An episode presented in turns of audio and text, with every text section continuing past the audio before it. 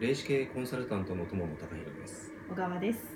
本日も本気で幸せになりたい経営者の方のためにいただいた質問から答えていきたいと思いますよろしくお願いしますよろしくお願いいたします本日の経営者からのご質問です信頼できる人の特徴を教えてくださいそういう人と付き合いたいしそういう人になりたいのでお願いしますわかりましたそうですね信頼できる人の特徴そうですねあのもうこれはまあわかりやすいかもしれないですけどもえっ、と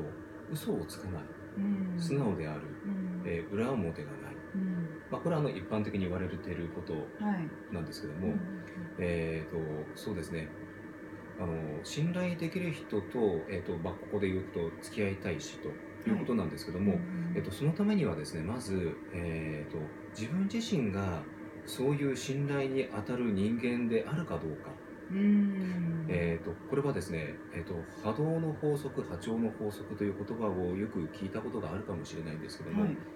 えー、と結局あの自分が持っているエネルギーですとか、えー、とそういったものをやっぱり自分自身が引き寄せているんですねう。んまあ、裏を返しますと,、えー、と自分自身が今どういう人が周りにいるか、うんまあ、それがですね、えー、と自分自身の今の段階でのエネルギーであり波動であると、うん昔でいうところのはい類友というのそうでと,、すね、はえいー、とスピリチュアル的に言うと,、えー、と付き合ってる人が鏡だというおっしゃる通りですね。話ですね。はい、だかうーんそうなんですなるほ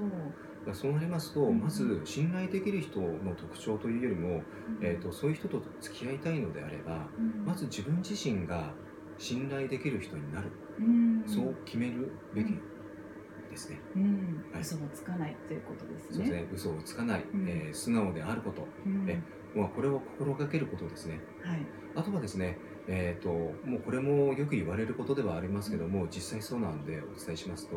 えー例えば、えー愚痴、うんえー不平不満を言わない。はいで必ず相手のことを褒める、うんいいところを見る。うんまあここができていれば信頼できる人と必ず出会えることができる。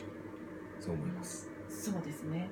ありがとうございました。い本日の質問は信頼できる人の特徴を教えてください。そういう人つきと付き合いたいし、そういう人になりたいのでお願いしますでした。ありがとうございました。ありがとうございました。